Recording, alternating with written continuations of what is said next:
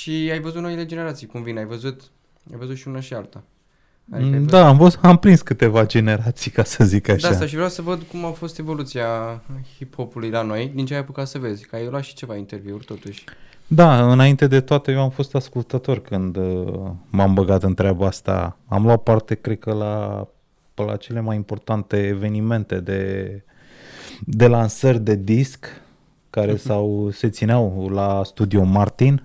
Vorbesc de 98, 99, 2000. Că era chestia aia cu vinerea la Martin. Da, păi acolo era, acolo se strângea toată lumea și de multe ori n-aveai bani să intri la eveniment și ascultai evenimentul de la intrare. și la intrare, printre oamenii care se strângeau atunci, era și Arsură, știi? Și el spunea bancuri și în timpul ăsta ascultam și concertul din interior. Să răspunea bancuri la concert. Da, eram afară, deci nu eram Da, da, da, dincolo da. de ușă, pentru că de multe ori ți-am zis, erau evenimente la care nu ne permiteam să intrăm sau așteptam ca bodyguard-ul să Să nu vină fii atent. pe la jumătatea concertului, de obicei deschidea ușa și zicea, hai mă, intrați. Știi, să fă, li se făcea milă și zicea, hai intrați la concert. Cam așa era pe vremea aia, că părinții n-aveau, mai ales că veneam din familii care erau familii normale. Standard. Da. Și nu ne permiteam. Și atunci îți dai seama, mergeam și s-auzea destul de bine de la, de la ușă concertul. Îți dai Dar aveam ocazia, știi, să dăm față în față cu artiștii, știi, lansare, Dahud, îți spun câteva, La Familia, înțelegi? Uh, Ce mai era? Racla. Deci Oh, am prins oh. câteva lansări, la unele am și intrat, adică care îmi plăceau foarte mult, strângeam banii și știam că se apropie peste Vedeați două postere, săptămâni. vedeați chestii nebune. Da, da, da. Erau, postele se puneau în tot orașul atunci. Așa se făcea promovarea. Pe lângă ce dădeau la TV, mai ales trupele care aveau um, uh, aveau uh, contracte cu casele de discuri. Mhm. Și îți dai seama că în momentul în care m, vedeam reclama, spoturile și alea, deja ne strângeam bani și ne pregăteam, știi? Acolo se etalau cele mai tari țoale la evenimentele de lansare. În general, artiștii făceau treaba asta pentru că aveau pe câte cineva pe afară, știi, și le trimitea îmbrăcăminte. Da, dar am văzut Era la foarte fane, mulți. fane, fane de la Dahud, el Mhm. uh îi îmbrăca pe majoritatea, știi, de la el, uh, avea el o legătură. Avea pe cineva în Germania. Da. Pentru că erau foarte scumpe țoalele atunci și mărci ca Fubu, Eco, nu știu, Sean, John? John, John uh, erau câteva și pele, acum pele. Bă, Champions, probabil. Și Champions, că e destul Da, de și clasică Champions, pentru da, da. Adică eu cel hip-hop. puțin... Mai, pentru mine- mai puțin în ziua de azi, nu știu dacă se mai poartă, Băi, să Ai știi fi că sunt- surprins. Da. da? Da, au un mic comeback acolo. Ăștia de la Champion. Și dacă și te uiți fu- pe zi. Fila, la fel, văd că e bine, dar nu mai e atât de nișată hip-hop. Fubu n-am mai văzut de În mult. America se poartă, fila încă e la Da. modă. Se Fubu- bagă și foarte mulți bani în promo Mhm. din ce am văzut. Fubu chiar n-am mai văzut de foarte mult timp. Bă, aveam o pereche când eram mic, mamă. Eu am văzut o jachetă pe Back on the Streets, parcă se numește magazinul. Mhm. E ceva pe Instagram, băi și avea o, o de-asta fugu. Că ți-am arătat toți. Da, da, da. Și s-a dat. Și eu eram, mă... Mai sunt pagini de Instagram care am văzut că vând uh, tot felul de jersey-uri, chestii de hockey și sunt, bă, de mega, da, mega sunt uh, faine. magazine vintage, Da, exact, SH-uri exact. care ți-am zis de multe ori găsești niște lucruri foarte tari. Că mi-am găsit și eu la un moment dat uh, totul pleca de când îl uh, auzeam pe Maca, că zicea, băi, m-am dus acolo, mi-am luat aia, mi-am luat aia și zic, ia mă să mă duc să caut și am găsit și eu anumite magazine din care chiar mi-am găsit niște chestii Mhm, foarte tari, mhm. știi? Old school, cum, Cum s-ar zice. Da. cum am fi vrut noi să purtăm la vremea aia și nu, nu-ți permiteai. Dar e adevărată chestia aia cu împrumutatul de blugi între Da. clipuri. Da, Ah, ok. Și în general când te duceai la un eveniment, la un bairam se făcea treaba asta. Mor. Uh, unul avea să zicem pele-pele, altul avea o bluză de fotbal american Mhm. sau un Venea cu un tricou rider, cu... și spunea, băi, eu îți dau pele-pele, vezi că sâmbătă mă duc la bairam, îmi dai și mie cu tare, pantalonii sau nu știu ce, depinde ce aveai și se făcea schimb. Altul, de la altul luai Adidas și, și de multe ori te duceai îmbrăcat și poate doar un singur articol era al tău, știi, de pe tine. Alea erau vremurile, dar când apăreai erai de tras în poză, erai, erai tare. Care din America a venit. Da, zice că ești unul din artiștii Bă, merita? de rap de la noi, știi că în general artiștii sau copii care veneau din familii de bani gata, știi, că aveam și așa ceva care se învârteau pe la evenimente de rap. Dar uh, ți-am zis, dacă apăreai așa, deja toate privirile erau pe tine, fetele wow, știi? Erai out of context acolo. Da, și trebuia să ai pantalonii cât mai largi, turul cât mai jos. Deci așa era. Da, da, Eu da. vorbesc de anii 90, final, sfârșitul anilor 90, începutul anilor 2000.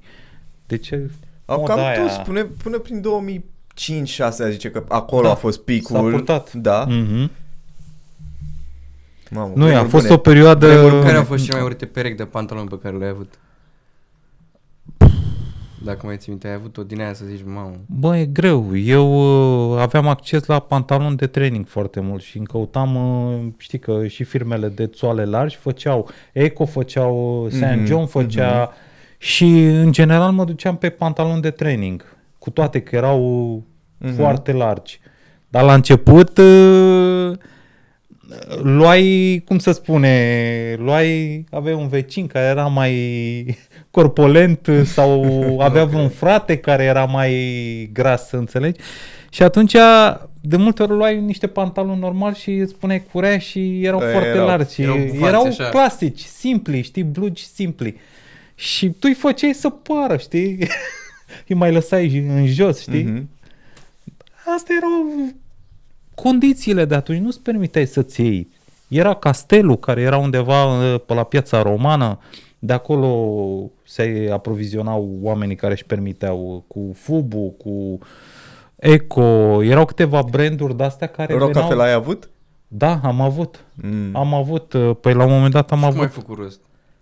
printr-un uh, negru care și-a deschis magazin în uh, București și sponsoriza câțiva artiști. Uh, Magdi e numele lui, acum e plecat înapoi în state și a stat câțiva ani buni aici și el îl sponsoriza pe băieții de la Mafia, Mhm. trupa Zale, vorbesc de 2002, 2003, Da, Magdi 2004, Da, da, da. așa, pe Pașaman, Bă, că era cu Zale, Da. Așa, uh, mi se pare că și băieții de la Paraziții uh, erau uh, sponsorizați. Și atunci când am văzut că vedeam sigla, All Eyes on You se numea, Really? da, așa se numea magazinul. Și era undeva pe, în zona Rosetti. Era, avea, cum să spun eu, uh, magazin, magazin. fizic. Da, nu era magazin la online Rosetti. la vremea aia. Da, Wow, în zona wow, aia. wow. E un liceu, nu mai știu ce liceu este, chiar acolo la Rosetti, în spate. Și era vis-a-vis de liceu și îți dai seama că toată puștimea, că era puștime Rupea? Din care părinții aveau bani și permiteau să le, să le cumpere. Rosetti. Ce liceu e, mă, acolo? Nu vine în cap acum, chiar și nu... parc, parcă lu- pe lângă, nu? Uh, nu, nu. Parpărul e mai spre Unirii. Mhm. Eu vorbesc încoace la universitate. E rondul ăla la Rosetti, e statuia, dacă Ok. știi. E, și pe una din străduțele alea uh, duce spre un liceu. Mhm. E, pe strada aia era o la zoniu. Și mi-au luat, eu mă duceam și îmi cumpăram odată la nu știu cât timp, îmi luam o șapcă, mai luam, nu știu, niște duraguri, că erau Mhm. duragurile atunci. Și zic, bă, hai să-mi cer și eu norocul la vremea aia, făceam și evenimente cu Objective Music, organizasem pentru Grasul, organizasem pentru Raparta, erau câțiva artiști care erau ceruți în uh, underground. Și făcusem niște evenimente și zic, bă, hai să-mi găsesc un sponsor că, să mă susțină. Dacă nu evenimentele, măcar pe mine personal, că eu lucram deja la piese solo după ce lăsasem trupa obiectiv în spate. Și m-am, mi-am luat uh, inima în dinți și m-am dus cu două piese. Am intrat la... Omul mă știa, îți dai seama, că cumpăram de acolo și mă vedea. Te-ai dus cu Odată două la CD-uri? câteva luni luam câte un articol, că nu-mi permitea mai mult. Și m-am dus cu două piese și el având un casetofon acolo, le-a playat. A ascultat una agresivă și una lentă. Îi zic, bă, îi, îi duc două piese diferite. Întâmplător în magazin acolo, uitându-se la țoale și căuta să-și aleagă, era Chedi. Mm. La care Magdi a dat drumul la aia, Chedi dădea din cap uh, aia mai agresivă, la care Magdi s-a dus la el să-l întrebe, cred că de țoale, că ți-am zis, el venise să-și ia, cred că pentru un eveniment ceva. Și l-a întrebat cum ți se pare toată treaba bă, sună bine, are potențial, făcea. Omul dădea din cap și îi plăcea. El e. Da, și după care zice, da, e demo-ul uh, lui băiatul. M-a prezentat, "A, bine, ține-o tot așa. Și îți dai seama, omul și-a văzut de cumpărăturile lui, n-a stat cu mine la discuții. Dar uh, ideea e că m-a ajutat. Da, că adică ți-a dat un să-mi approve. duc, uh, da, să-mi duc, uh, nu știu dacă plan, dar să ajung unde îmi propusesem eu, adică la modul să fiu sponsorizat de Magdi. Și Magdi a zis, ok, hai să, să vorbim, să discutăm. Și am discutat cam ce implica, i-am zis că pot să-l pun și pe afișele de evenimente și a fost foarte încântat. A fost la un eveniment care a fost full la vremea aceea, erau tot așa pe undeva pe la Rosetti, până apropiere, Mhm. Club Ceschi și i-a plăcut uh, atmosfera, i-a plăcut uh, cum au cântat artiștii și a zis, da, gata, batem palma.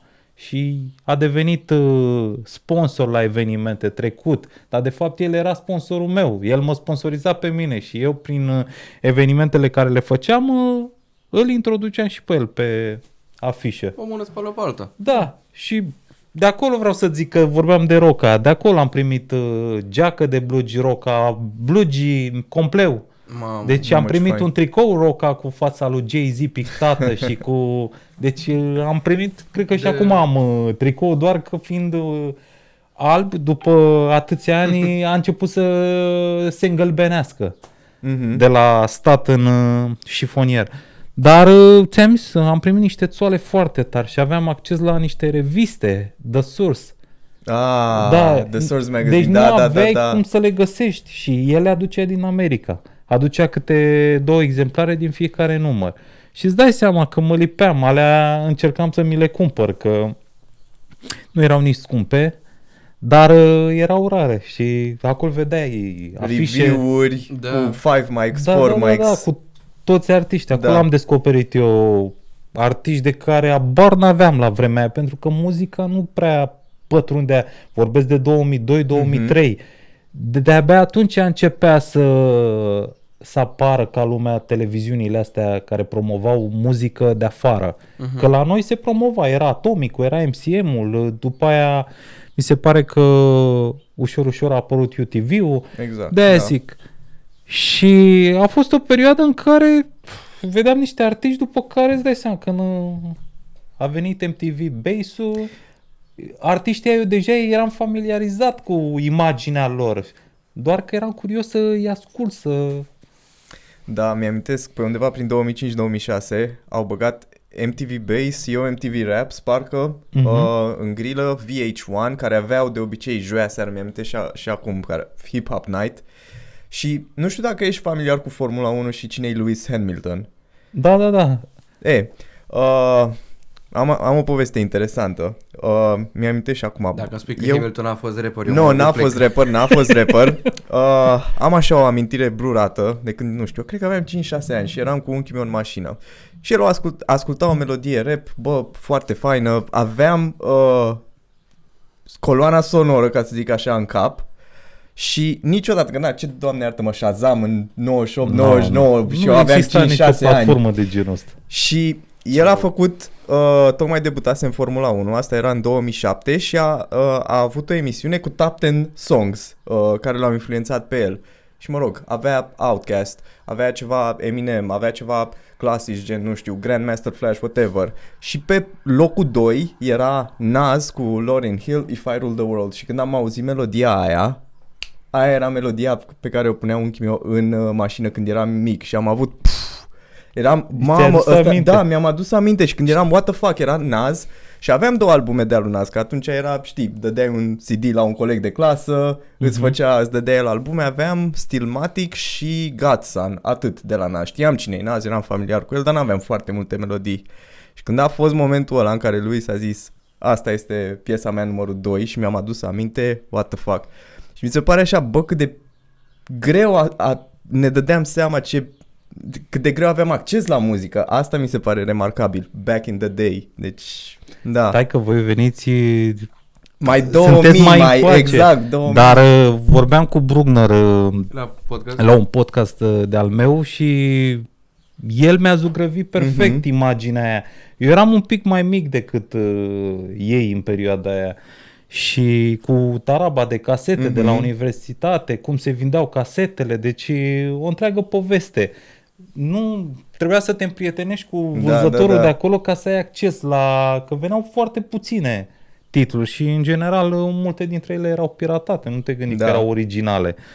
Și circula caseta, CD-ul, circula CD-ul, dacă puneai mâna pe CD-ul erai, Erai- erai șmecher, da, știi, la da, da, vremea da. aia. Vorbesc de 97, 98, 99. Păi n-aveai la ce să-l asculti. N-aveai, dar uite că unii aveau combină, Da.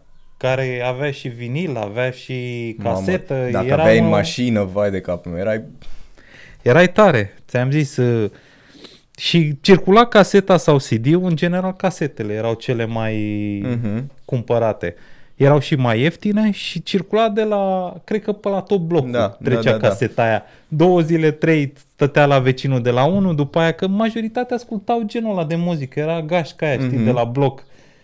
Stăteau la afară Da, la da, o da. sămânță un suc, cum era pe vremuri, sau un suc de hamei, știi? Că asta făceau puștanii. Da. Mi se Și- pare fascinant că voi ați început, de exemplu, uite, am mai vorbit cu, cu cineva și începeați la 11 ani, la 9 ani să cântați rap și mă gândeam la 9 ani, n-ai cum să, cine stea în seamă. Ce știai tu la 9 ani sau la 14 ani, hai să zici 14 ani, să faci rap? Adică, Mă, îți doreai să faci, Îți doreai- unii își doreau să facă, dar nu știau cum, cum să-l facă. și la vremea aia, mamă. De echipament, nici numai la echipament mă exact. gândesc. Cred că majoritatea s-au antrenat pe... Aveau Casete? piese din alea, bucățelele alea de bituri care rămâneau la final de melodie. Mhm. Și stăteau și dădeau, uh, dădeau înapoi, știi? Derulau Da, da, da. ca să asculte bucățica aia și acolo, dacă își scria ceva, încercau să facă.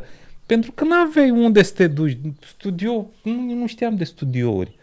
Eu unul ți-am zis, eu m-am apucat târziu de, am început să scriu în 98 și cred că prima piesă a fost trasă neoficial, zic, în 99. M-am dus la un post uh, de radio pirat și acolo mi-am tras eu primele voci. Ce mix, ce? Nu, frate, era brut, așa. Dacă mi-am auzit vocea prima oară, am zis, wow! Făcusem trupa obiectiv atunci Mhm. și eram eu și un coleg, uh, Săgeată. Și cu el, uh, el era mai east, era mai underground, îi plăcea foarte mult, se lăsa influențat de Wu-Tang, de Mm, Cypress, de Mm. venea din direcția aia, iar eu mergeam pe latura cealaltă, eram uh, mai west, eram atras de Ice Cube, uh, Snoop Dogg, uh, Dr. Dre, mie îmi plăcea total uh, opusul, Opusul. și încercam să ne întâlnim undeva la mijloc, știi? Dar uh, noi scriam, dar nu aveam noțiuni de flow, nu aveam noțiuni de metrică, să împărțim, să... Ce mă, eram, uh, eram mai irieni atunci. și dacă te duceai să-l întrebi pe unul, ăla nu spunea că care știa O ținea, Ținea pentru, pentru el. Da. că și el poate a furat de la altul, știi, meserie. Băi, Era era, greu. o chestie că tehnica rap se fură, mai știu unde auzisem, dar la, cred că la voi chiar s-a aplicat pe atunci. Mă, noțiunile de bază eu le-am învățat de la Gabi și le-am Gabi Mitran Mhm. și le-am învățat târziu, adică eu am ajuns în studio la el uh, prima piesă cu mix, cu master, uh, la el am tras-o, la Omega Sound și avea undeva pe la, în spate, pe la circul de stat, avea casa și acolo, într-o anexă, avea studio amenajat. Și acolo am tras prima piesă și la butoane țin minte și acum cine era, Adi Cristescu de la Corect și Radu de la Corect. Erau doi băieți care făceau cu schimbul la butoane. Îi formase Gabi.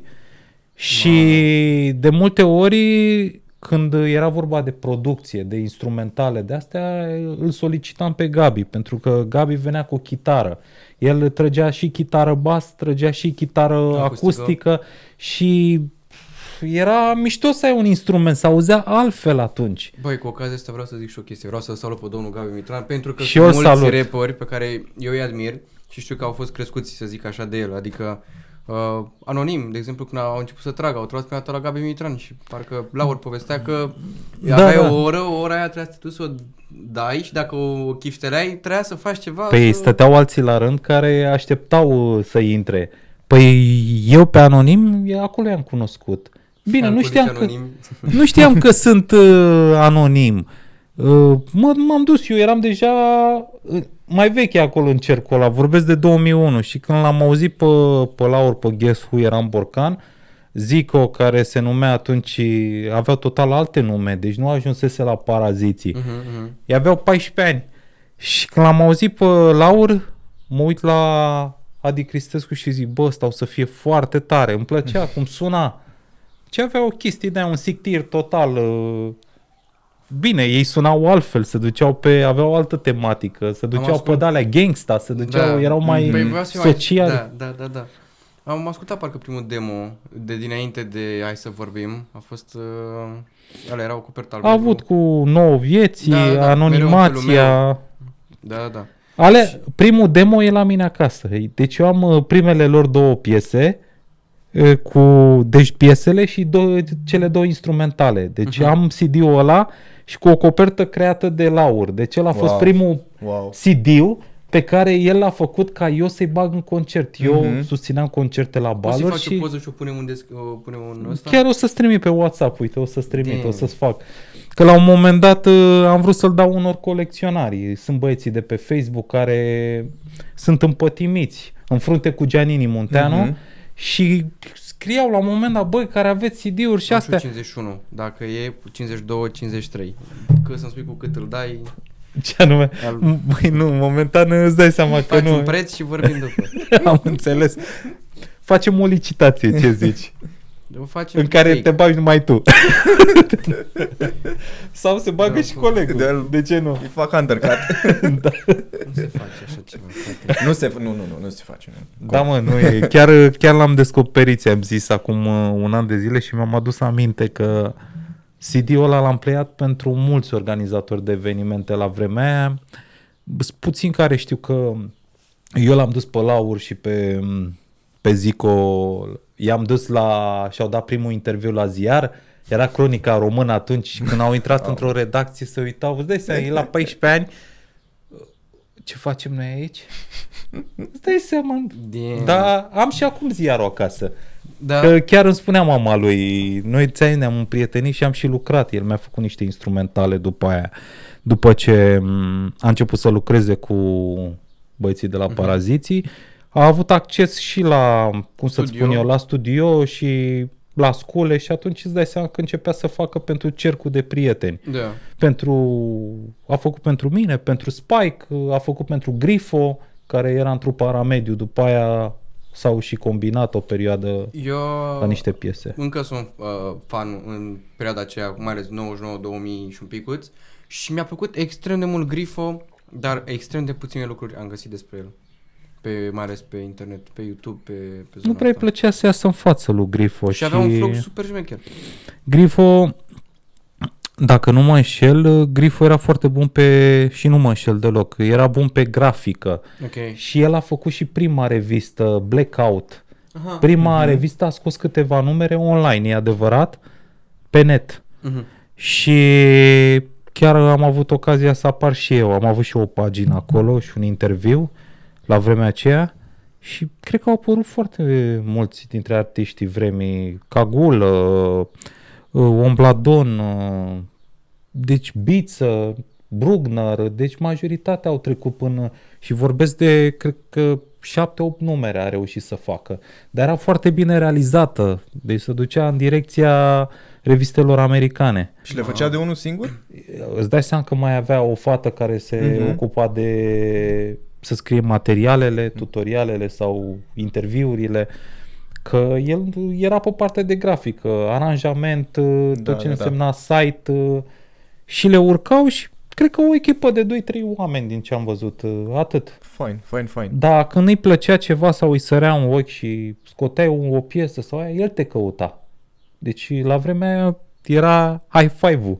Acolo vorbesc de 2007, 2008. Da, Înțelegi? am avut Atunci cont. era revista. Am avut cont pe High Five, Da. Eu nu. Fun Times. Și Eu eram scuze. cam mic.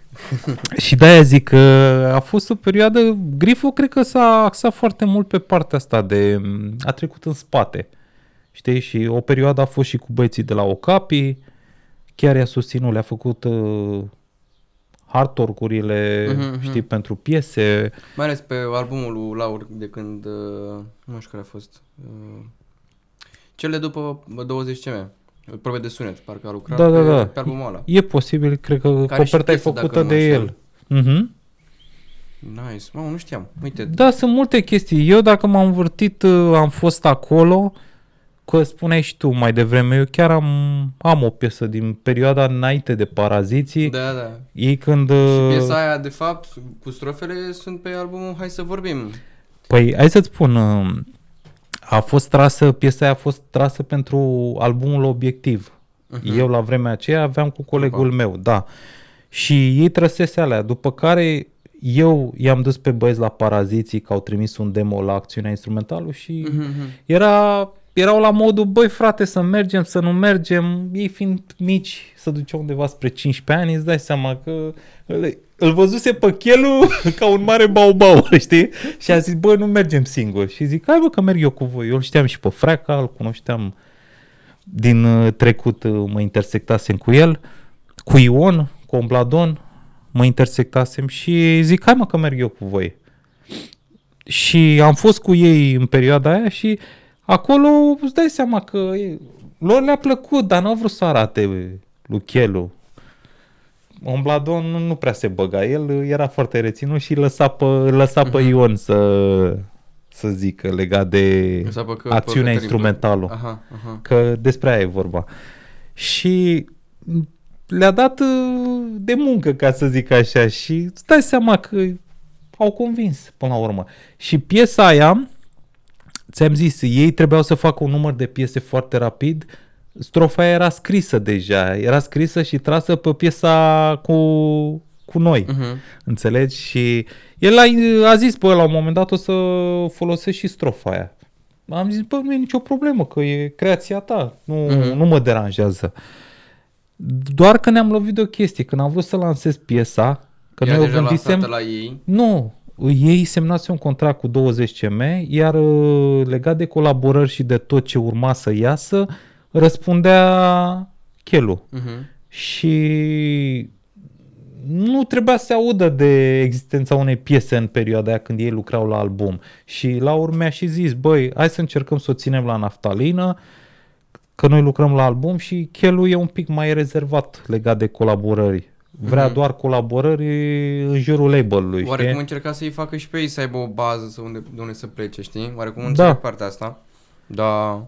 Acolo și-au primit numele de trupă, Mm. acolo au fost rebotezați ei ca și artiști, că ei aveau uh, Clax, uh, Anofel, uh, deci erau niște nume din astea care veneau din... uh, Că au și zis în interviul ăla pe care l-au dat la Cronica Română, erau luat după inspirate din pușcările din America, știi? Mm-hmm. Bine, erau copii, îți dai seama, în perioada aia ei aveau altă, altă viziune. Da. Doar că muzica lor uh, a început să prindă contur odată cu maturitatea băieților de la Paraziții, știi?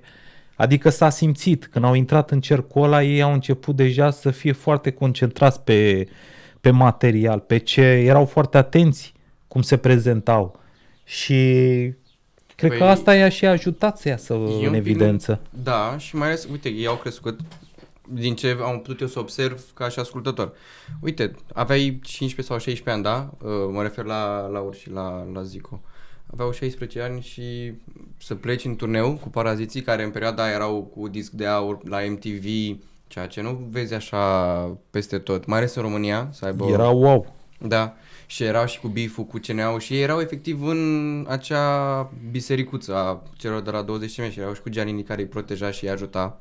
Și din ce mai am văzut și eu prin alte interviuri, Giannini când venea și spunea trebuie să facem albumul ăsta, spunea asta e piesa care uh, promovează albumul, asta e piesa care vinde la concerte, asta e piesa care uh, se cântă sau se dansează la concert, astea sunt ale voastre de suflet, and so on and so on. Adică e... Da, e așa Giannini foarte era mult. pe lângă management, făcea, era și producător, uh, adică el venea și cu idei, se implica, avea mână liberă, știi, atât în proiectele Paraziții cât și în celelalte proiecte, cum a fost și cu vocabule, cum a Mhm. mai fost și cu Sabotaj, dacă nu mă înșel, compilația pe care a scos-o Rebel Music. De-aia zic, uh, el și-a pus amprenta foarte mult în uh, treaba asta. Dar ca să poată să facă treaba asta, el trebuia să confirme la început, știi, ca să-i se dea credit, uh, Clar, ca clar. artiștii să se lase pe mâna lui. Și s-au lăsat uh, o serie de artiști foarte tari. Pașaman a lucrat cu Giannini, Bița a lucrat Da. cu Giannini. Și Biță primului album Sevraj a avut, adică Da. da. ai piesa de intro și următoarea piesă e cu Tatai la albumul tău de debut. Și e ceva, adică să faci piesă cu Tatai în 2004 în care... Albumul ăla eu zic că a fost gândit în uh, echipă, nu a fost doar, uh, eu nu știu exact, n-am fost la Sunt fața mai mult ca locului, sigur. dar se vede din afară că acolo au fost mai multe minți, știi, și au lucrat la albumul ăla. Cred că pot să pun poza de pe Instagram. E, cred că Giannini are pagina de Rebel Music și am Mhm. văzut acum vreo un an, cred că postare, când a făcut uh, Giannini, sau cine deține pagina Rebel Music, uh, postare cu 2004, acum, nu știu, 10 sau ceva de genul ăsta, acum 18 ani, când făceam albumul lui Biță și erau în, în uh, studio, Biță, Tataie, Giannini și mai era încă un băiat, parcă, dacă nu mă înșel. Adică și erau la o grămadă de chestii în studio ăla, chiar s-a, s-a produs o grămadă, să cel puțin s-a lucrat. Da, Plus da. că Biță, Biță venea și din chestia cu România și a stat ceva pe bară, a fost clipul, parcă la Chelu, uh, cu Vici și după aia parcă a venit albumul. Mhm. Și de seama că a avut ceva timp de, de lucru. Deci îmi dau seama că, că s-a Da, lucrat. nu e, a fost o perioadă în care, ți-am zis, au au ieșit foarte multe albume compilații. și mai ales, uh, ți-am zis, uh, intersectate cu cu Giannini Munteanu, știi? El a fost, uh, nu știu, un, uh, zic eu, un nucleu acolo. Da, și acum dacă nu mă știu lucrează Acum cu, lucrează cu, cu Sișu, Stradavarius, cu, Stradavarius. brigada, da. E băgat tot așa pe management, cred că, din ce am înțeles. Și mai Da. are asta cu Telurian, dacă nu mă înșel. Da, da, da. Minimal, minimalurile. Da, nu, nu, Giannini s-a implicat foarte mult și cred că o să se implice și de acum încolo în uh, niște materiale, dacă îi se permite, bineînțeles. Dar uh, artiștii care vor lucra cu el, mai mult ca sigur, uh, se vor uita în spate și vor zice, băi, totuși, omul are un backup, uite ce a făcut, știi? Eu am o curiozitate la termenul de producător. Ce înseamnă de fapt? Este omul doar care face gen negativul, gândește albumul sau Mulți este se un întreabă termen de mult treaba mai... Că e, întotdeauna a fost un, o dezbatere acolo. La noi în România, Hai să începem. La noi în România la noi putem în să România comparăm. când zici producătorul ăla se gândește la, La la beatmaker. omul care a făcut instrumentalul. Instrumentalul, exact, exact. exact Total asta greșit. e. Nu, producătorul e cel care, producătorul executiv, știi? Sau că sunt Mhm. tot felul de producători. Producător muzical, ai văzut că la un moment dat Mafia, dacă luai CD-urile sau caseta, vedeai. Producător executiv uh, Tataie, Mhm, cum era mhm. înainte, știi? Producător muzical uh, trecea BG Mafia sau se trecea tot el în funcție de ce implicare avea, știi? Dacă gândea Mhm. proiectul. Dar în general, uh, ca trupă, se implicau toți, știi? Da, da, da. Dar uh, producătorul executiv e cel care, ți-am zis că în America vorbim de o, o echipă numeroasă, nu e Mhm. numai ca la noi, artistul își face... Versurile. Da, artistul se înregistrează, artistul se împlează și își face și beat-ul. Uh, mai își, fa- își face și mixul, știi? După Mhm. care hai să-mi fac și o poză, știi? Își face poză și o editează și își face și artorgul. Deci la noi sunt artiști care își fac 100%. Și atunci riști să pierzi niște chestii. Ești prea implicat în proiectul ăla și s-ar putea să nu mai îl, să Mhm. nu-l mai simți cum trebuie. Pe când afară fiecare e pe felia lui. Bănuiesc că voi ați vorbit cu Rapi și va explica niște chestii. Uh, da, o să trebuiască să tragem episodul. Asta suntem în 3 mai. Deci o să mai treacă ceva. Am în înțeles. plus. Dar da. Și în, în state așa e, fiecare pe feliuța lui. Există un producătorul, există omul de la butoane care se Mhm. ocupă de rec, există oamenii sau omul pe mix, Da. există om pe master. De-aia zic că acolo sunt toate. La noi, Echipă, efectiv. Exact, la noi echipa se reduce pentru Mhm. că bani a fost întotdeauna problema, nu-ți permiți un om pe master, nu-ți permiți un Clar, om pe e mix o echipă și întreagă atunci acolo. omul care îți face Diferențe. mixul îți face și masterul, știi?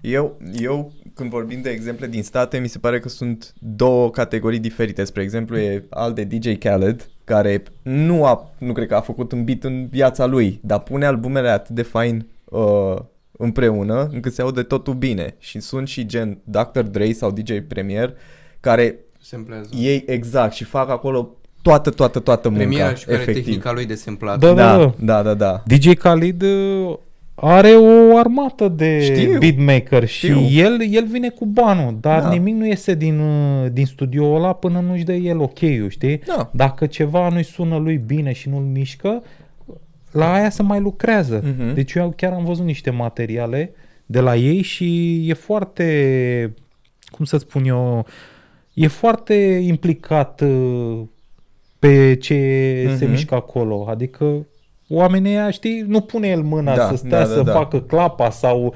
Dar are urechea.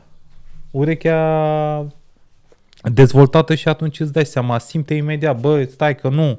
Și ei în general se ghidează după niște chestii, ca piesa Mhm. să se ducă spre radio, să se, nu știu, să fie hit.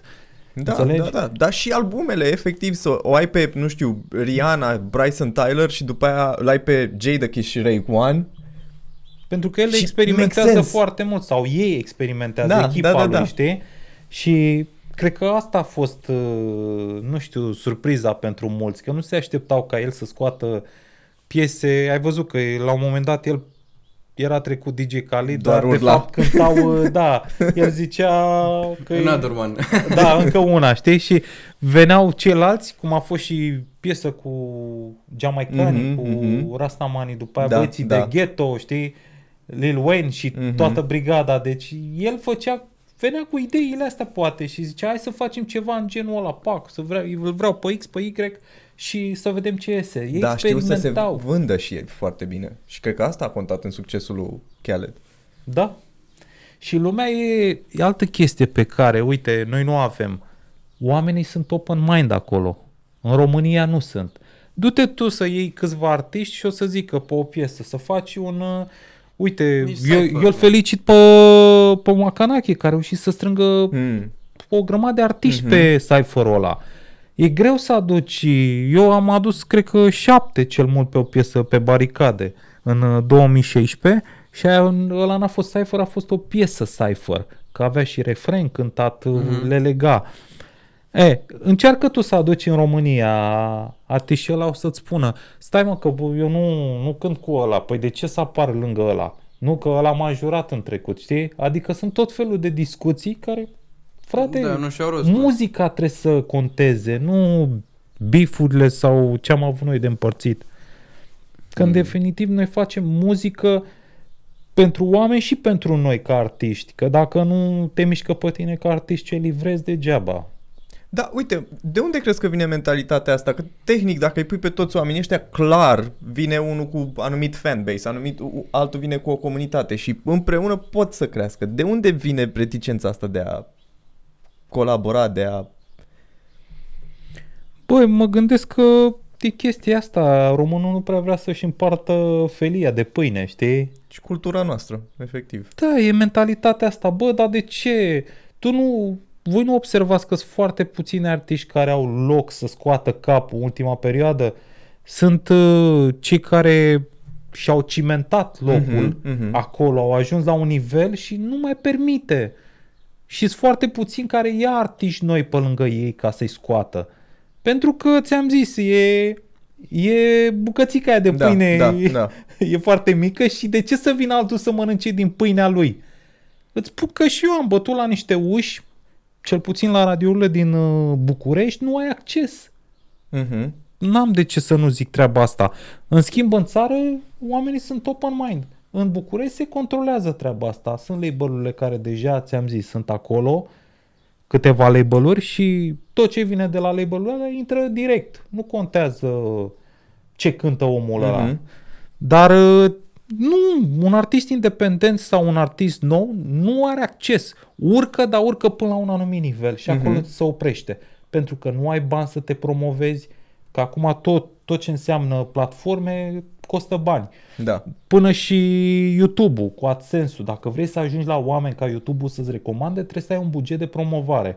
Deci totul se reduce la bani. Mhm. Facebook-ul, a tăia riciu, știți și voi și Da, dacă e foarte bagi bani, complicat ajungi, algoritmul, da. ajungi la un număr de oameni mai mare decât Mhm. mm-hmm. lista ta. de zic, totul se reduce la bani. Mhm. Degeaba ești un artist bun, ai un flow șmecher, ai dume, ai, nu știu, niște instrumentale tari, că poate colaborezi cu un beatmaker Mhm. care totuși are viziune Mhm. și simte treaba aia, că ăștia noi au, ți-am zis, au uh, zvâcul ăla, Mhm. nene, să facă, au dorința aia de a face. Hmm.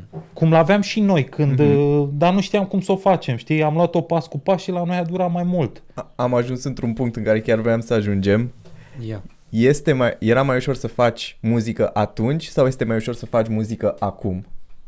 Băi, e mai ușor acum.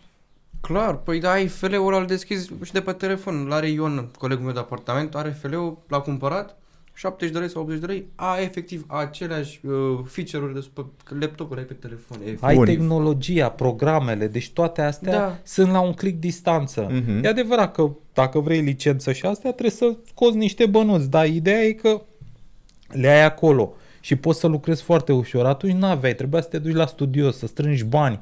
Te duceai cu o Uh, casetă din aia FLP, de o băgai și... Da, Dacă aveai așa se ceva. trăgea pe dat, așa se numea, că era o casetă mică și Da, așa, era da. datul. Pe ăla îți spunea masterul, Mhm, adică mhm. tot uh, ce se lucra îți spunea pe datul ăla, adică piesa pe care tu de ori o duceai la radio, ori o dădeai unei case de discuri, știi, ca să... Era calitatea cea mai bună, cum uh, ceva în genul, cred că cum e WAV acum, știi? Mhm. Calitatea cea mai tare. Ei, așa era datul. Și pot să mai zic eu o chestie. Da, Gândește că că aveai vreau să maxim zic și eu 5 ceva. mega pe o piesă. Acum o piesă, când o scoți, are, șa- are 60 de mega, să zicem, sau chiar Da, mai da, da. mult. Adică când o scoți direct cu WAV după aia și WAV-ul ăla îți dă calitate, îți dă rezonanță mai bună, îți dă o grămadă de chestii. Dar hai să o pun și în altă perspectivă. Că atunci, într-adevăr, tocmai pentru că era mai greu, erau doar cei determinați care ajungeau să facă muzica. Acum, pentru că este foarte ușor, toată lumea poate să o facă, toată lumea ajunge, toată lumea poate să-și pună pe SoundCloud Foarte bine, sau... Sunt, și asta ce înseamnă? Sunt 20 de oameni cu 20 de păreri diferite despre muzică, Mhm. cu 20 de probabil nișe diferite. Dar și ac- ascultătorii sunt Mhm. diferiți. Exact. gusturi diferite și omul, uh, până la urmă, ascultătorul și publicul decide care merită sau Mhm. își merită locul. Și la un moment dat, dacă tu faci treaba asta, în timp o să, o să te apuce niște stări din alea. Băi, stai, nu sunt ascultat, nu sunt băgat în seamă. Da, da, da. Știi, nu există un feedback din partea Mhm. oamenilor. Și atunci nu-ți rămâne decât să renunți. Să zici, bă, bag bani degeaba. Pe când dacă tu ești mulțumit, primești feedback de la, să zicem, o mână de oameni, că cu timpul dacă faci treabă, vin niște oameni spre tine care te ascultă, știi? Se abonează la canalul tău, te urmăresc pe Spotify, nu știu, îți dau așa niște Mhm, mhm. exemple. Și de acolo îți dai seama de fanbase-ul tău, de oamenii Uh, ai scos un clip, îți uh, dau comment pe YouTube, adică vezi feedback-ul. Că mai apar și 2-3 care te înjură, e logic. Da, că e ea- foarte bine să apară. ai cum? și dușmani și eu am mai zis la un moment dat uh, că, că e bine să ai dușmani, pentru că atâta timp cât lumea vorbește de tine, Corect. înseamnă că se Miști. duce vorba, da, ești acolo, deranjezi, că l-ai deranjat pe ăla, Foarte bine. înțelegi? Dar poate să vină un prieten de-a lui să zică, bă, dar mie îmi place. Știi, prin el, să-ți facă reclamă. Mhm. Știi? de zic că acum nu știu, eu zic că ai acces la platforme, ai acces la astea, dacă nu știi să le folosești și sau să le folosești într-un mod greșit, uh, s- uh, ascultătorul te taxează. Corect. Deci nu mai e, ai înainte îți dădea dislike, am observat că pe YouTube nu mai e cu Nu mai e, dislike. da. da, și e doar like-ul. Dar te taxează, ți-am zis, uh, la un moment dat poate să nu-ți mai asculte piesele. Înțelegi? Are de unde să aleagă. Da, să duce... Da, ți-am zis, e bine să fie o platformă, uh, o paletă mai largă de artiști, pentru că ascultătorul alege. Băi, mie cine îmi place? Îmi place Biță. Îmi place, nu știu, să zicem, grupul de rezistență, cu toate că momentan uh, sunt în stand-by. Dar vreau să-ți spun așa ca idee că ai de unde alege. Underground, comercial, uh, nici nu prea cred, mai cred în chestiile astea. Uh-huh. Eu Mhm. cred uh, că spunea la un moment dat uh, un artist uh, zicea, băi, e vorba de muzică bună și muzică proastă, în definitiv, știi? Sunt de acord cu Rashid asta. spunea treaba asta, Mhm. de- care a fost la CIA. Și sunt de acord cu ce spunea el, pentru că, bine, ține de fiecare ascultător, că tu ai alt gust, eu Mhm. am alt gust, poate, știi? Să zicem, ascultăm rap amândoi, dar uh, poate nu-ți place ce-mi place mie, e o chestie Corect, de gust. Corect. Uite, mie mi se pare că era mai ușor să faci...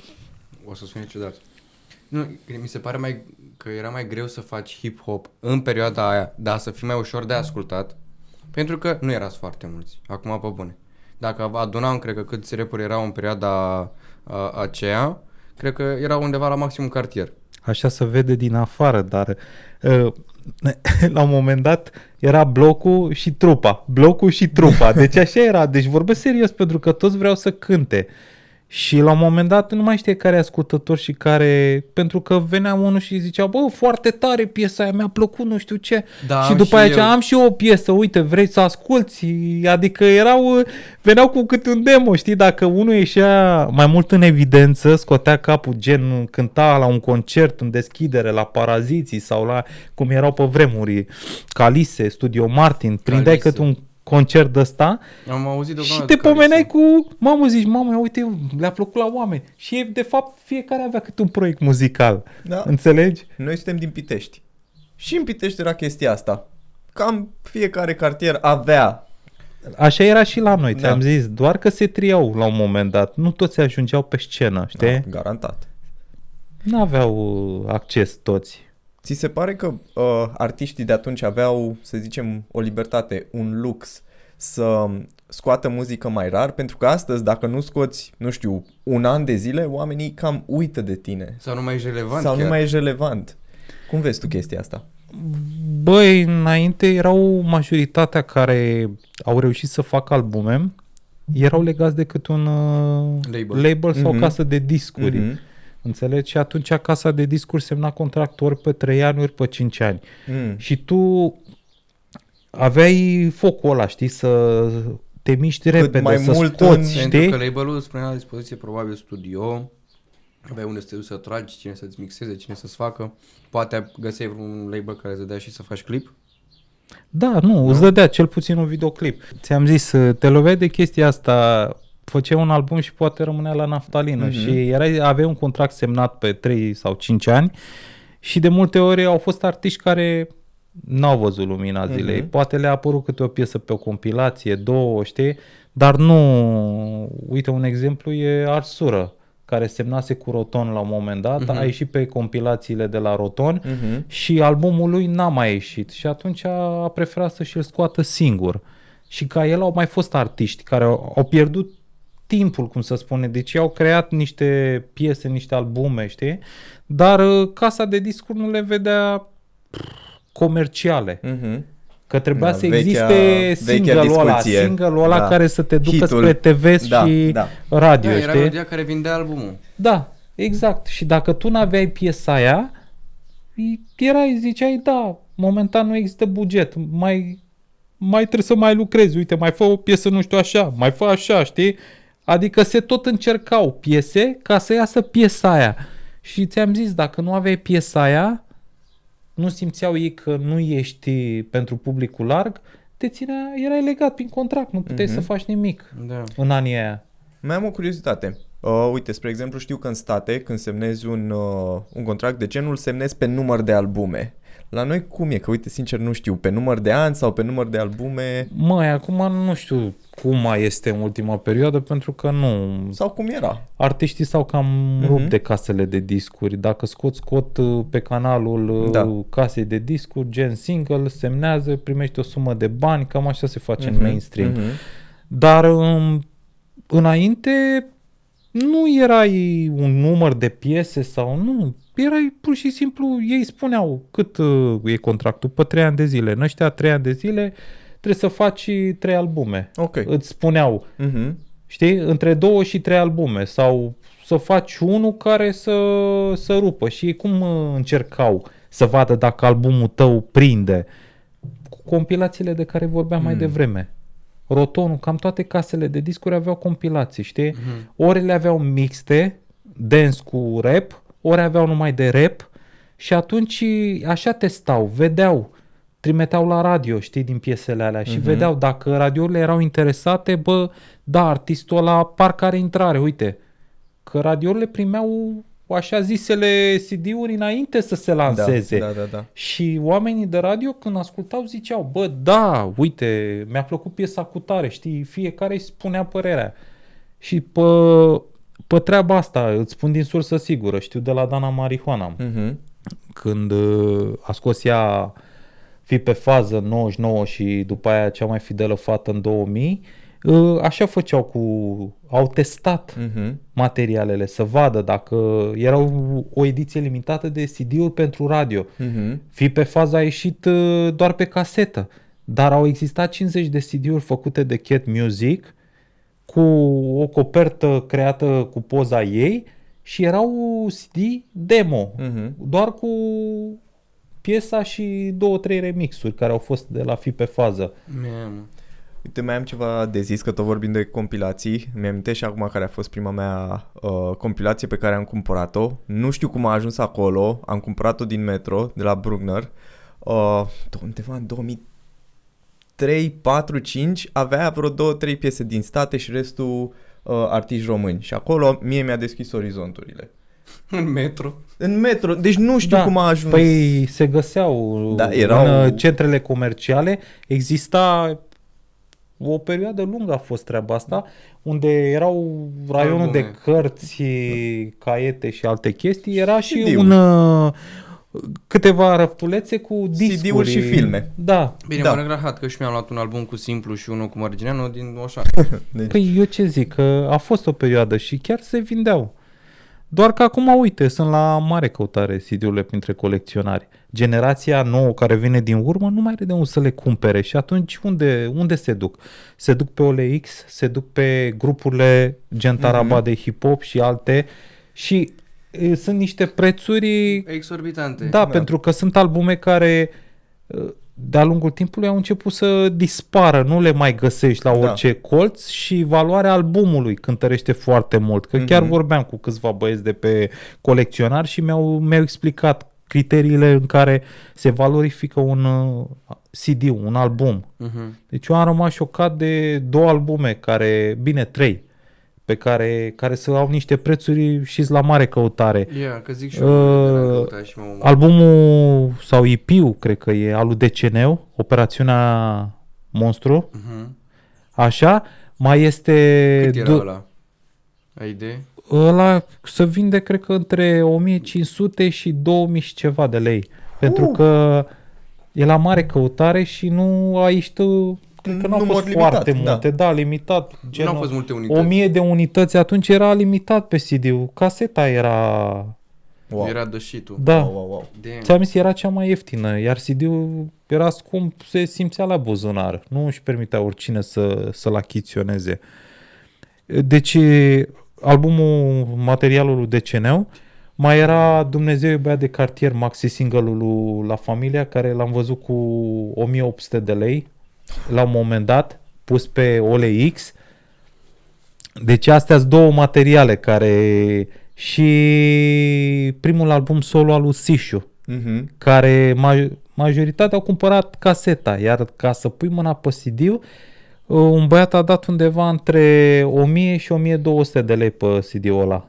Deci astea mi s-au părut uh, niște scoruri pentru că nu găsești. Uite, un alt album care nu-l găsești, că și eu l-am căutat o perioadă de timp, Royal Mare, Soldat Zigzag.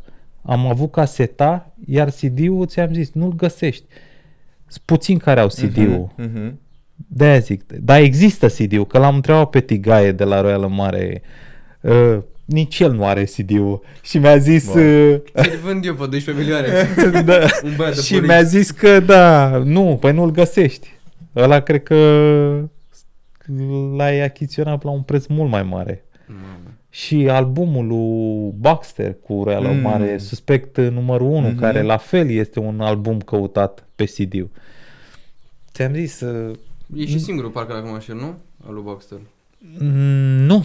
a mai scos uh, singur, a mai scos un album Ah, da. uh, la câțiva ani după. Două materiale a avut, două albume. Dar uh, știi care e faza? Foarte multe materiale cu timpul au fost distruse de casele de discuri. Ori nu s-au vândut la vremea aceea că CD-urile erau scumpe, că asta spun, și au rămas în beci și cu timpul s-au distrus. Altele poate din cauza cenzurii. Știi că a pățit și paraziții cu, Astea confiscate. cu albumul din 2000. De, Mhm. După aia l-au reeditat și l-au făcut... Uh, A, de era cu A, A, A, N, A Records, parcă nu? Prima dată și apoi trebuia să fac... Uh, da, și după aia uh, Alpha Sound sau nu știu cu cine da, a au scos. plecat de la uh, ANA și au s-a dus la... Da, da. șef. Da, asta erau. Da, ideea e că au scos și Acordeonul au... la maxim, dacă nu mă înșel, era albumul pe care trebuia să-l facă, că trebuia să se, să și numească așa albumul. Mhm. Că aveau și piesa acordeonul la maxim. Da, da, da. Și după aia au numit-o, nu știu, categoria grea sau ceva de genul, nu știu cum s-a numit. Da, cred Piesă de că... genul. Ba nu. Nu, nu, nu. Era coperta aia desenată cu, cu o tipă, cu niște bikini văzută din spate, știi? Iartă-mă. Așa mă, Albumul iartă-mă, se da. numea Iartă-mă. Uh, Millennium sau nu știu cum s-a numit prima versiune. A fost o Ia. chestie de asta. Știu tot de la unul din băieții care colecționau și mi se pare că el are, dar are doar uh, coperta spate și CD-ul. Coperta față nu... Așa, așa a pus mâna pe CD-ul ăla. Ți-am zis, uh, au fost materiale care n-au mai ajuns la publicul larg. Ele au fost retrase de la vânzare, că ei- CD-urile se întorceau înapoi la casa de discuri de la magazine, știi? Mhm. Dacă nu mergeau după un anumit, uh, nu știu, o perioadă de timp, uh, se întorceau înapoi în depozitele casei de discuri. Și casa de discuri ce făceau? Unele le-au ținut în beci, altele le-au distrus. Iar uite, acum sunt persoane care au descoperit artiștii vremii de atunci și îți dai seama că n-au, îi ascultă doar uh, pe canalul de YouTube de la Cat Music Gold și ce canal o mai fi, știi? Da. Fiecare casă are... De mai de-astea- mult pun album acum că dai pe un NFT. Da, nu, ți-am zis, sunt foarte, foarte scumpe și de-aia le recomand um, celor care sunt colecționari sau celor care vor să țină CD-ul uh, în mână și să se uite la copertă, cum făceam și Pot noi. să zic, deci fiți atenți, eu când îmi cumpăr albume, eu îmi cumpăr pentru copertă. Adică ați avut albume și ați văzut cum sunt. Păi, când am prins primul album Wu-Tang, mi-a, mi-a căzut albumul pe jos aproape, era, mamă, cum arată coperta aia. Păi era super bine făcută. Da, Și uite, eu sunt generația, m-am născut în 99, c- când a apărut albumul de la, de la Paraziții, știi? deci tu te-ai născut când uh, am tras eu oficial prima piesă. Ceva de genul, știi? Și eu n-am prins foarte multe chestii, dar uite, ca sound-uri erau super mișto și primul album pe care l-am avut a fost de la Marcoan. Păi da, are sens dacă stai să te gândești, că fix de ce vorbeam în magazine, vedeai tot raftul ăla de CD-uri și ce te atrăgea? Imaginea, că aia vedeai prima, Da. primul lucru. Da. Eu am luat o grămadă de, de albume, la fel cum ai zis și tu, pentru că a fost o copertă atrăgătoare. Unele au fost de căcat, efectiv, Mhm. altele s- am, chiar am descoperit niște chestii faine. Uite, am da, ăla era avut criteriul. uh, sufletul orașului de la Biță. Și când am deschis carcasa așa frumos, bam, am văzut scria pe CD frumos Biță și și că era semnat. Și am zis, mamă, ești prost, am cumpărat semnat de Biță. Și pe aia Cu autograf. Bă, Nu, nu e așa. Dar la fel. Și erau efectiv cu poze din, poate din timpul albumului, de cum s-a făcut o piesă.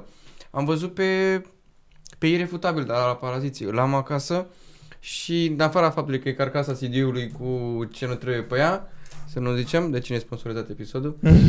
Așa, efectiv, dădeam prin, ca- prin cărticica aia și ve- vedeam Cherosen, vedeam pe Giannini. Da, da. Și din nou, parcă m-a zis eu, nu știam cine e Cherosen și am tot căutat. Cherosen, n-avea nicio piesă asta și zic, bă, dă-l încolo. Ăla era un pseudonim, un pseudonim cu care el să semna, s-a semnat o perioadă de Da, timp da, ca da, și și- producător. Și erau o grămadă de oameni pe acolo cu mulțumiri să știi cine a fost la piesa aia, să vezi cine a tras voce adițională. În și ce eram- studiouri s-a Da, desfășurat da, da. totul. Da, era, era o întreagă poveste, știi?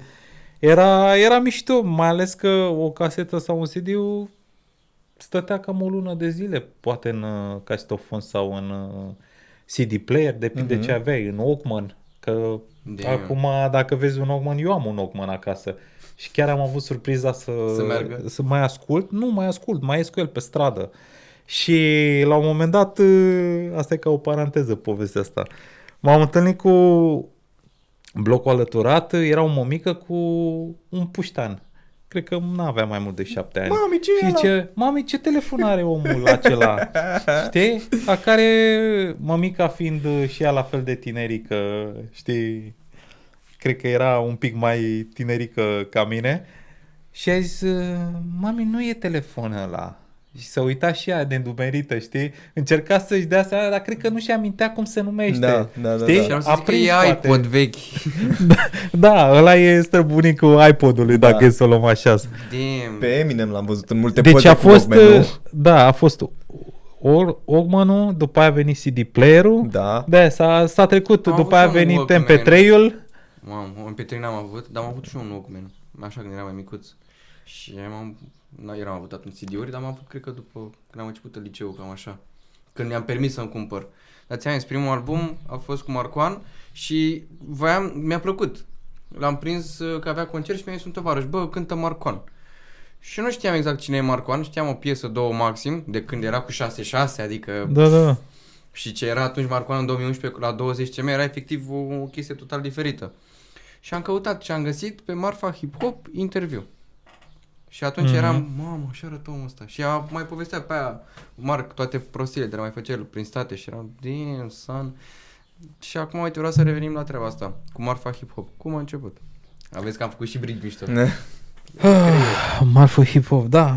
E o poveste, a început uh, tot așa, din, uh, din joacă s-a născut Bune. treaba. Da, în 2008 uh, lucram la primul meu videoclip, uh, Sunetul Inimii. Am lucrat cu doi videografări. Bine, băieții lucrau în, în uh, pe la buftea, lucrau cu filme, n-aveau treabă cu videoclipurile și zic, bă, hai să încercăm. Ei aveau acces la echipamente atunci, că era foarte greu să pui mâna pe o cameră ca lumea, știi, să filmezi. Și zic că o să fac eu regie, fac tot și vedem ce iese, știi? Și acolo m-am împrietenit cu băieții, cu Alex și cu Mike. Și m-am împrietenit la realizarea clipului, după care Alex, Alex Andrieș, m-a contactat, cred că la un an de zile după ce am făcut clipul ăla și zice, băi, am un prieten care și-a deschis televiziune online, era prima și vrea să aducă un suflu fresh, Mhm, știi? mhm. Adică, gen, își propusese să facă primul serial online cu tineri, cu dansatori, cu rapperi, cu, știi? E, Dragoste rebelă. A și făcut vreo două sau trei episoade care le-a făcut mai mult ca niște demo-uri Pilot? pentru, da, Mhm. episoade pilot ca să atragă sponsori, pentru că să ai Da, atâția ai, ai nevoie. actori și oameni care, să zicem, sunt pasionați și se implică Mhm, în proiectul mhm. tău, aveai nevoie de buget. Pentru locații, pentru echipa de filmare, deci toate astea însemnau bani. Și nu s-a mai materializat, au rămas doar alea trei episoade. Și acolo mi s-a propus să joc rolul lui Tony Kicks, un rapper care lucra în studio la Boier Bibescu. Înțelegi? Ok. Chiar Boier Bibescu era Da, la da, da. butoane în timpul serialului, știi? Și mă suna iubita, o blondă. Adică e o poveste de asta încălcită. Eu eram la studio, ea, Ce faci ea în mă la înșela cu studio? altul, că o doare capul, ne auzim, știi, chestii de-astea. Dar de, mie mi-a plăcut, era o joacă, știi, pentru mine la vremea aia. Și de acolo mi-a zis tipul ăsta, m-a văzut și a zis, băi, nu vrei să faci o emisiune de rap? Și eu zic, poftim? Da, să faci și la televiziunea noastră, îți dăm un spațiu de emisie, pac, echipă frumos, pac. Și zic, ce emisiune să fac eu, frate? Deci eu am fost pus în uh, fața faptului împlinit atunci, știi? Damn. Și vreau, dar uh, mi se părea, cum să-ți spun eu, nu știam cu ce se mănâncă. Și zic, băi, ești nebun. Și până la urmă, zic, hai mă să facem. Și am făcut. Am făcut niște interviuri, pastiluțe, ca să le zic așa. Mhm. Cred că interviuri de până în 10 minute, care, nu știu, cred că au fost 10 sau 11 interviuri. A fost și Ricci de la Cartel, care Ok. acum e... uh, Frații, Ricci și Clau, uh, Vision Production, Ok. poate îți spune. Mhm, ok. Ei cântau atunci rap. Au fost ei, a fost Gabi Mitran invitat. Am avut două episoade cu el, uh, un episod împărțit în două părți. Așa, nu știu, au fost câțiva artiști și feedback-ul a fost foarte interesant, adică lumea reacționa, mai ales că YouTube-ul totul se urca pe YouTube la vremea aceea și nu se punea pe canalul meu. O perioadă a fost pe canalul uh, televiziunii online. Și feedback-ul era mișto, că erai și limitat la 10 minute în perioada Mhm. aia, nu puteai să faci mai mult. Noi am fi vrut să facem emisiunea mai lungă, știi, că în 10 minute ce să vorbești cu un om, că ăla poate avea de povestit o grămadă. Dar până la urmă ne-am redus așa și zic, gata mă. Și am făcut un sezon. uh, A fost faza când ne-am dus să filmăm, zice, ok, dar ce nume dăm? Puh, și eu în perioada aia foloseam foarte mult marfă, Marfă. marfă, marfă. marfă. și eram și cu gândul la casetele cu marfă, aveam marfă 1, marfă 2 acasă, știi? Casetele din perioada aceea și zic, uh, marfă hip-hop. O emisiune de rap care să fie marfă. Știi, Ăla a e. fost o chestie de aia spontană și zice, uh, Bogdan, uh, tipul care avea televiziunea, marfă hip-hop române, gata, s-a votat. Fac. Damn. Da, și ne, după un an de zile după ce am făcut uh, cu ei sezon, primul sezon, uh, mi-au zis, băi, nu mai există buget, televiziunea trebuia să vină cu bani de acasă, nu aveau Mhm. contracte de s- publicitate la vremea aceea, nu prea, ți-am zis, era, erau la început, la noi online nu, nu prea aducea bani. Și atunci omul mi-a zis, bă, aș fi vrut să mai facem, dar o să închid uh, proiectul ăsta. Și atunci zic, bă, eu deja prinsesem gustul și zic, sunt mulți artiști de promovat, trebuie să facem ceva, nu era nimeni pe online.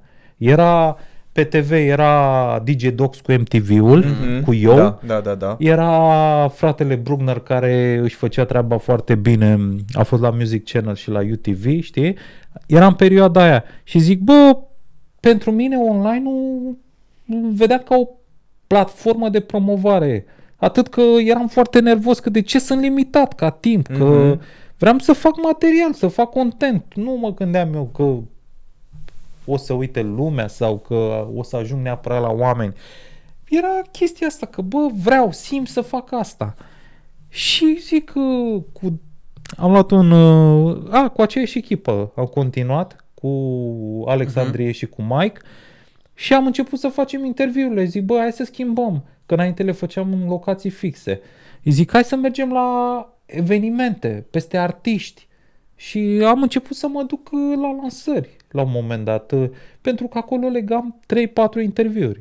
Îl prindeam la o lansare, îl prindeai pe aforic. Era și Mhm. Cabroni, era și nu știu care. Și pac, pac, uh, îi luam în camere separate și făceam interviurile, știi? Și aveam mm, materiale. Și mi-am dat seama că treaba asta chiar uh, lumea o gusta, știi? Primeam feedback de la oameni pe high five, pe, după aia pe Facebook, știi? Și lumea reacționa și am zis, bă, n-are rost să nu o fac. Și eu, și bine, am avut și eu hopuri, nu te gândi, perioade în care am zis că renunț.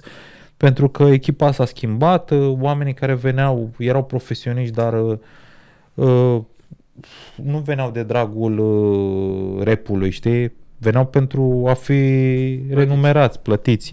Și atunci îți dai seama, trebuia să vii cu bani de acasă sau să găsești sponsor. Am avut parte și de niște sponsori care o perioadă m-au ajutat.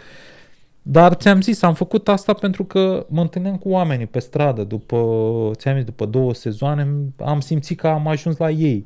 Și oamenii îmi spuneau, băi, felicitări, mi-a plăcut, încerca să-l aduce și pe ăla și pe ăla. Vedeam entuziasmul din ochii lor și asta conta pentru mine, știi? Nu, la un moment dat, ziceam, asta e eu, frate, e timpul meu, dar nu făceam bani, Mhm. știi? Rar se întâmpla, ți-am zis, od- odată cu sponsorizările alea, mai primeam niște țoale. Pentru mine, eu mă reduceam la țoale și dacă venea o sumă de bani, se ducea spre oameni, știi? Oamenii cu care lucram.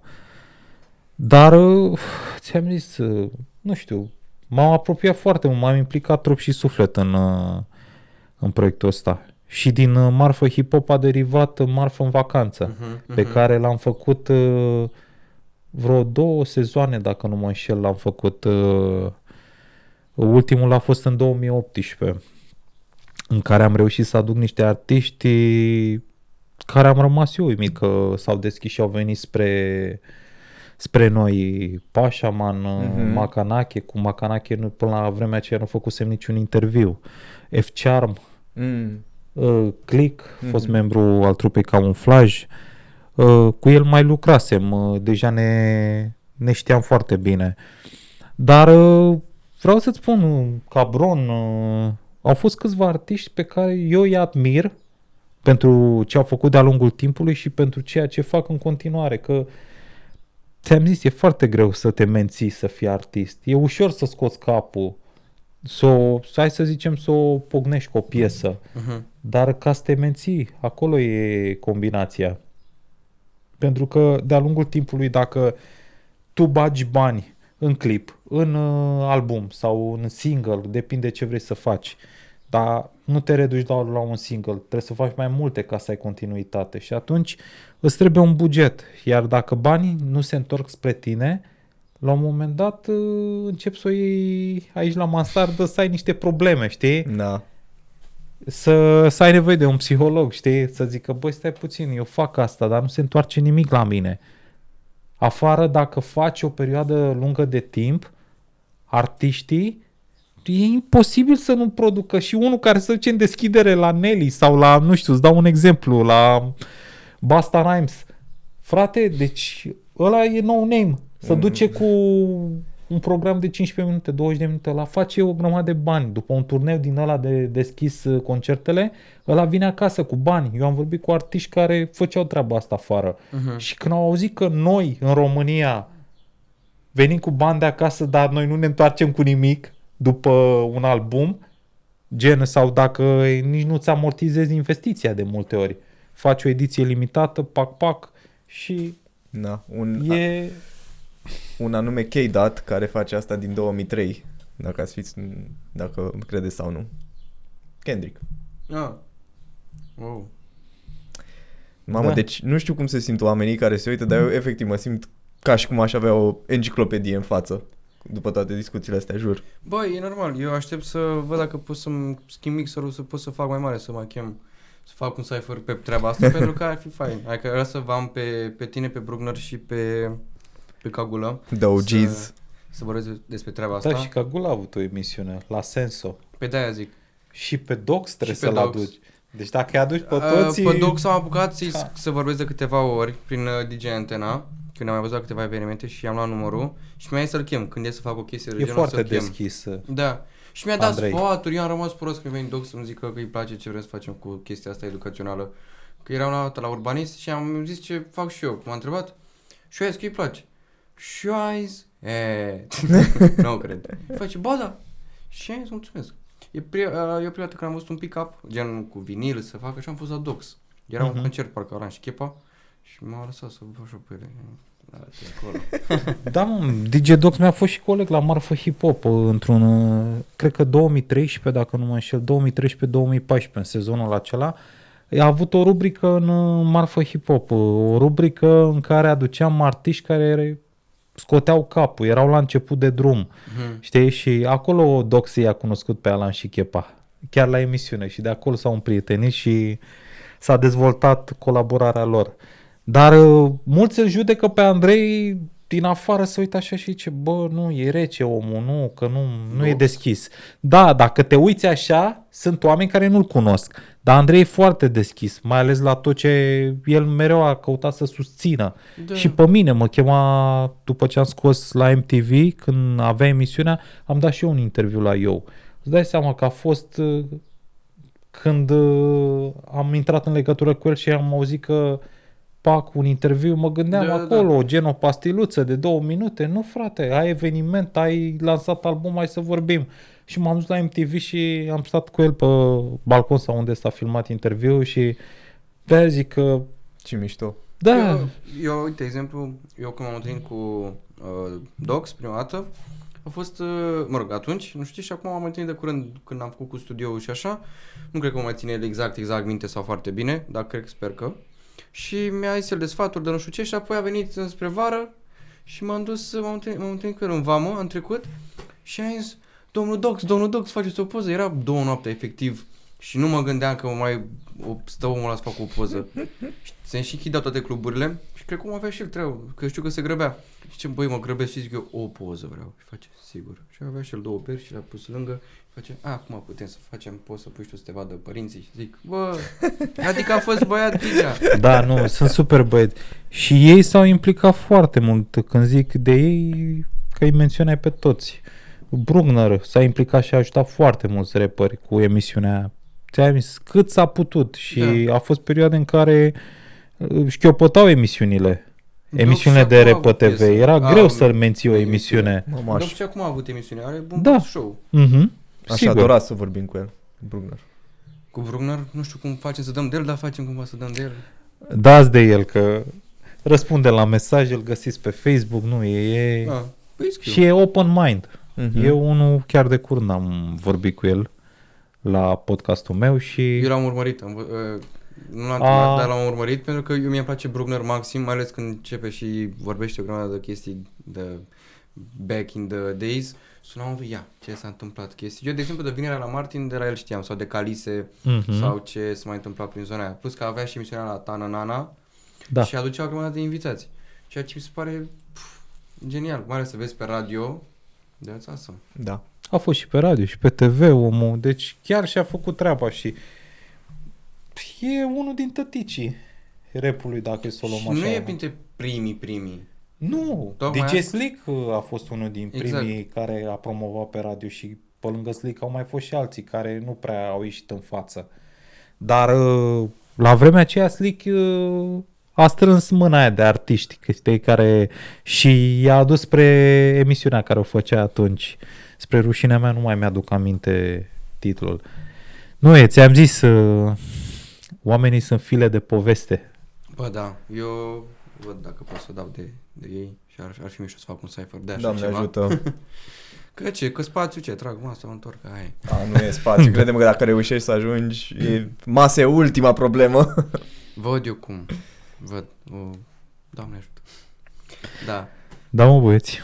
fii atent, ca să facem spre final, că noi am tot vorbit de muzică și o grămadă. Avem și două albume de la, de la tine și... Da, v-am adus două CD-uri, astea sunt un pic mai vechi, cred că ăsta e cel mai nou, Mhm. Fetele cu care cânt, este prima compilație editată pe CD, a mai fost una în 2010 care a fost uh, pusă pe internet, uh, dar nu a fost scoasă de mine și asta, asta e prima editată în România pe CD-ul. Fetele cu care cânt, am lansat-o și în este efectiv un 2019. album cu muzică, Da. e muzică rap, Sunt toate, aproape toate fetele, dacă e să o luăm așa, marihuana, ganja, Bebe, Miru, uh, Muze, Ascos, Undercover, Max Constant, uh, uh, Honey, DJ Pussy, Pussycats, Chica Concana, deci sunt uh, cam toate fetele Le salutăm. care au pus umărul la... Și ăla e un album, uh, e primul uh, album, al doilea material discografic, că prima oară am lansat EP-ul în 2017, caracterizare și ăsta e primul meu album, uh, Ar fi timpul. Un album care Independent. s-a, da, independent prin uh, propriul meu label, Obiective Music România și după atâția ani, deci l-am lansat în 2018 și sunt 14 ani. În 14 ani s-au vândut cam 1000 de unități. A fost uh, editat în trei tiraje și a fost un album la care am lucrat vreo 3 ani de zile. Am lucrat și cu Laur, că vorbeam de anonim, uh, sunt câteva producții semnate Mhm. de el pe albumul ăsta, cu Gabi Mitran. S-a tras tot la Gabi Mitran în perioada aia cu Tony Bătrânu, care era la Delicvenții, Arsură, Catrina, deci foarte mulți, DJ Andu, Jada din Pirates Clan, deci foarte mulți, Pirates Clan, man. Mamă, mamă. Grasul XXL, Mario V, deci a, a fost un album care ți-am zis, uh, pe mine, nu știu, m-a surprins că lumea chiar a fost... Bine, la vremea aceea eram conștient că nu e numai meritul meu. Eu fiind un artist nou, nu era numai meritul meu, era și meritul invitațiilor, știi? Care au scos Da, de oarecum apruvul că, Corect. băi, Da. corect, dacă noi scoatem cu asta, înseamnă că ei pe placul nostru și noi îl ascultăm și... Și s-a dus foarte bine. De atunci am mai lansat o grămadă de albume, cred că Pe- șase materiale am lansat de-a lungul timpului. Pe Mario, man. Uite, chiar anul trecut în toamnă am lansat uh, pe stick, stick de lemn, uh, în cutiuță de lemn, da, am lansat uh, Simpli Trecători. Mhm. Un album la care am lucrat, uh, cred că din 2019, sfârșitul lui 2019, până, până în decembrie, spre decembrie. Mă refer la a realiza clipuri, că am avut vreo șapte videoclipuri la albumul ăla. Conține un uh, video de mulțumire, pe lângă piesele care le-am pus, o sesiune foto care a fost făcută special pentru copertă și videoclipurile care le-am uh, creat, videoclipurile la calitate bună. Omul uh, având ocazia să le parcurgă și să le țină acolo pentru el.